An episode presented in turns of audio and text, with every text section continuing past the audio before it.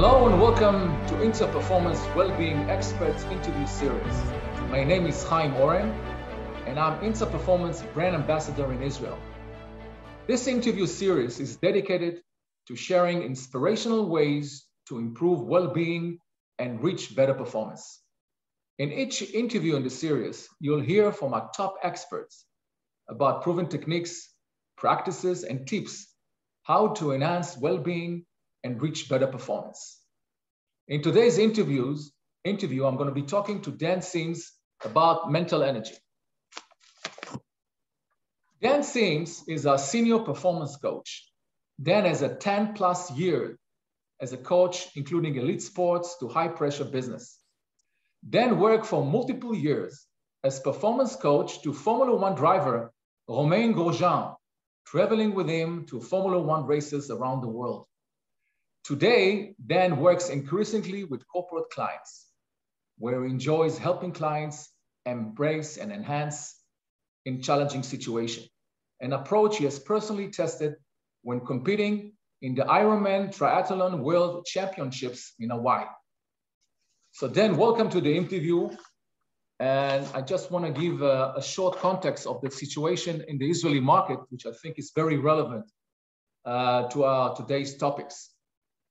According to recent survey, more than 40% of Israeli employees feel burnout at their work and the typical work week in many cases is very significant. They work more than 50 hours per week, including working at home in many companies. And this is the situation because of the corona pandemic, as many companies have adopted hybrid solution. Also, they work each day for more than 10 hours at their desks. So this is the context in Israel. So Dan, could you please define mental energy? Absolutely. Hey, hi, and thanks for the intro and a pleasure to be here um, speaking to you. Um, mental energy is an interesting one. Lots of different topics to this, lots of different avenues you can go down. Um, we define it, or our founder, Aki Hintsa, defined it as the ability to have the energy to manage um, our life and our environment. So try to keep it as simple as, as possible.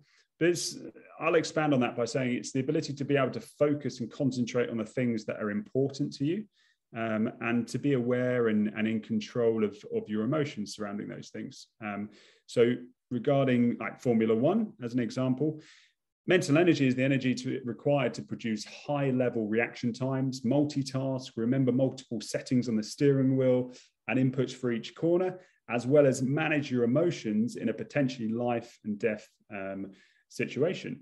Um, under kind of increasingly challenging situations like the pandemic, where there's a lot of uncertainty around the schedule, um, and also just changing conditions in a, in a race, um, whether it's environmental conditions or tactical conditions as well.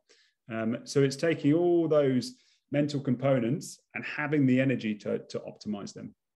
Great. So, how do you optimize and improve mental energy in high pressure jobs? I think this comes down to um, go right back to the beginning and it's about awareness first of all. So for me awareness is is number one.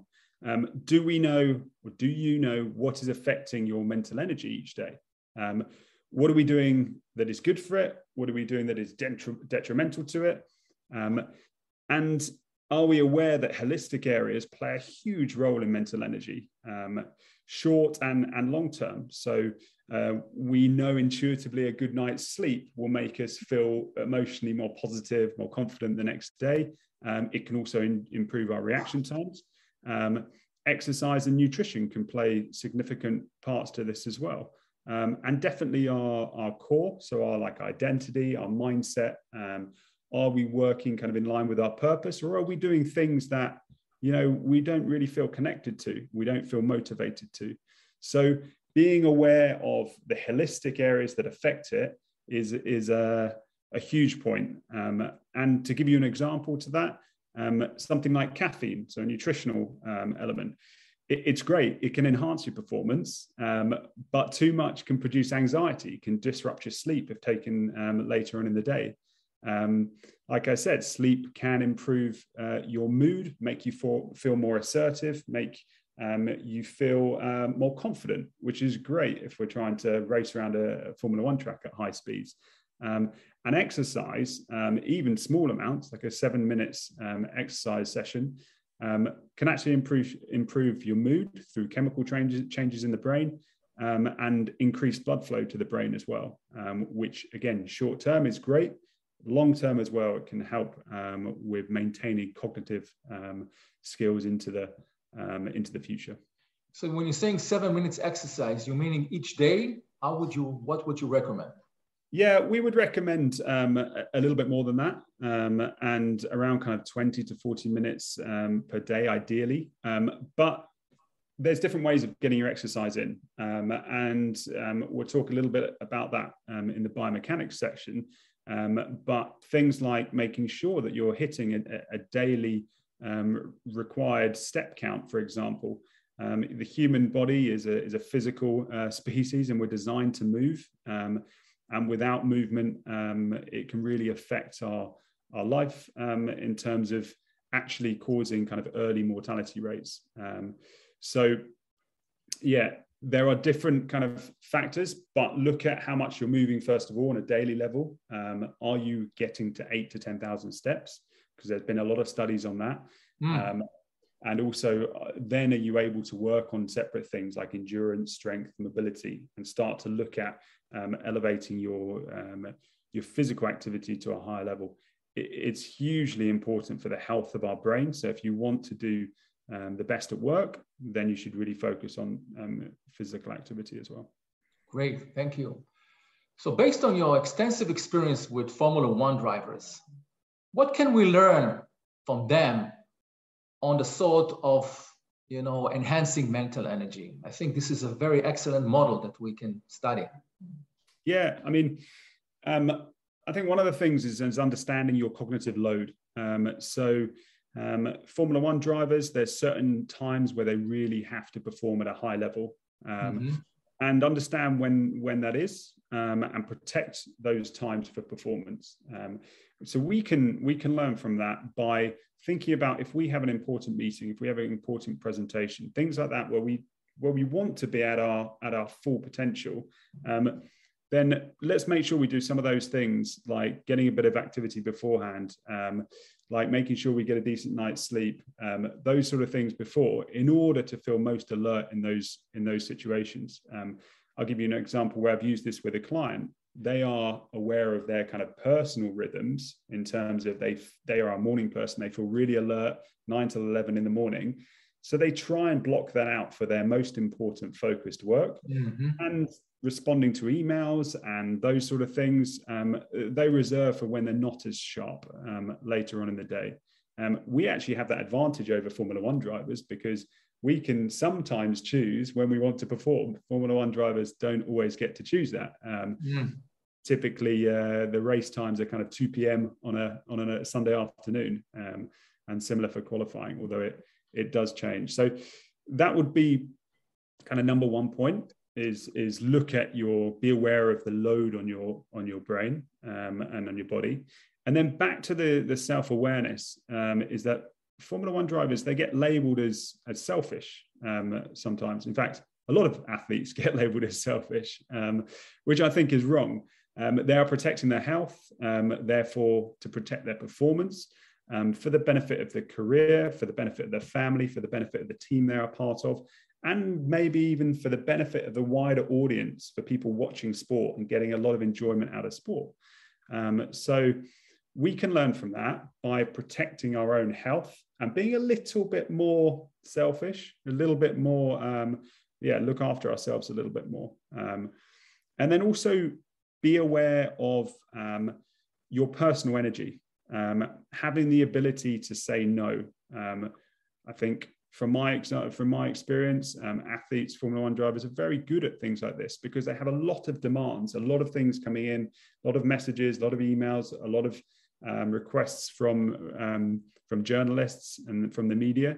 And if they said yes to everything, they would mm. be hmm. they would be completely burnt out, and they wouldn't be able to perform come uh, come race time. So we need to really prioritize what is important um, around that and and we can take big lessons in that as well not just to kind of blindly say yes to everything um, because by saying yes to everything um, actually we will default into saying no to something because we can't take on what we really want to. We just won't have the time, or we say no to our to our health because we're just overloading ourselves. Um, so we need to balance up. We need to balance up those things for sure. Great. So, what are the, some of the quick fixes or tips that you can share with us on how to improve mental energy? I think our viewers will be looking for, for your tips here.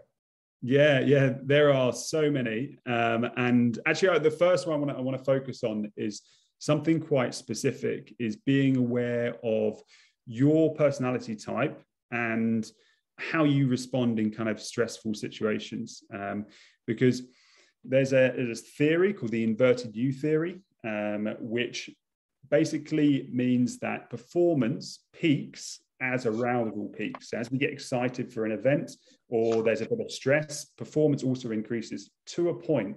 If we are overloaded with stress and overloaded with too much arousal, our performance starts to reduce um, because it's just too much for us to take. So we need to find again that that middle ground. Um, and so the first thing you can do is look at yourself and understand your personality type. And there's lots of lots of uh, you can Google personality tests and things like that. Um, are you introverted, extroverted? Typically, if you are more of an introverted, shy person, you might need to elevate yourself a little bit by perhaps using caffeine, perhaps using exercise, mm. perhaps using music to kind of motivate yourself to build yourself up a little bit for an for to, for a peak performance.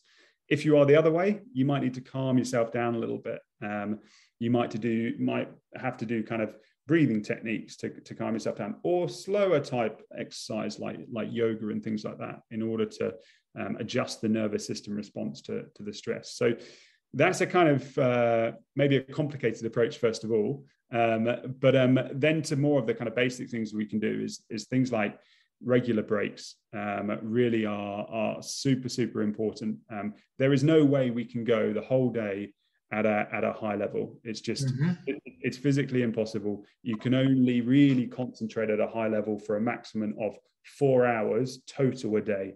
So we need to choose when we're going, where we're going to put those four hours. Doesn't mean we can't do anything else, um, but it means we really need to take breaks around those focus periods. Um, and the best break, best breaks you can take are are nat, uh, natural breaks. That doesn't mean going to the toilet, but it means in in nature. Um, they are yeah. social and, and they are physical. Um, so get active, um, go with a friend, go for a walk, um, ideally outside if you can, um, and avoid taking breaks that require things like multitasking, where you're going to have a, I don't know, have a look at your phone and watch something else and um, go on social media or, or things like that, because it actually doesn't um, when they've looked at it in terms of the brain activity, it, it doesn't count as a break at all. Your your mm. brain is still on; it's still focusing uh, on a task. Um, and um, again, the physical side of things is super super important. So not sitting down for too long um, uh, per day because it can really affect um, uh, blood pressure, heart rates, things like that. And, and we're not um, working to anywhere close to our full potential for sat down for for too long. The last thing I would say is have a have an end line, have an end point. Knowing when you're going to finish each day is really important. Having something to look forward to will motivate you, whether that's just something simple in the evening, at the weekend, uh, holiday break. Uh, but that's really important as well. If we're just overloaded with work and we don't know when this is going to finish, it really detrimental to our mental energy. We won't be able to kind of focus on a task intently because we're trying to treat it like a an ultra marathon. We're trying to go, well, I've got all this work to do. I need mm. to conserve, I need right. to conserve my energy. Um, so they would be my my main tips. Well, Dan, I would like to really thank you for your valuable insights and tips and knowledge. Thank you everyone for attending this interview, and I hope you have benefited from Dan's knowledge and insights. This interview about well-being was brought to you by Hintsa Performance, a world leading for over 20 years in developing and providing scientific-based well-being coaching and digital well-being services. You can find this interview and other interviews in the series at Hintsa Newsroom at hintsa.com slash newsroom. I am your host and see you in our next interview. Thank you.